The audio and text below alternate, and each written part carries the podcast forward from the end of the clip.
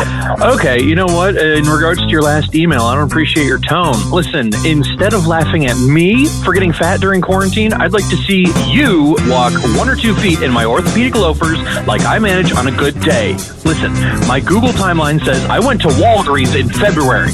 Okay? Okay? All right. Call me back when you can. We have more to discuss. Talk to you later. Goodbye. At the corner of happy and healthy.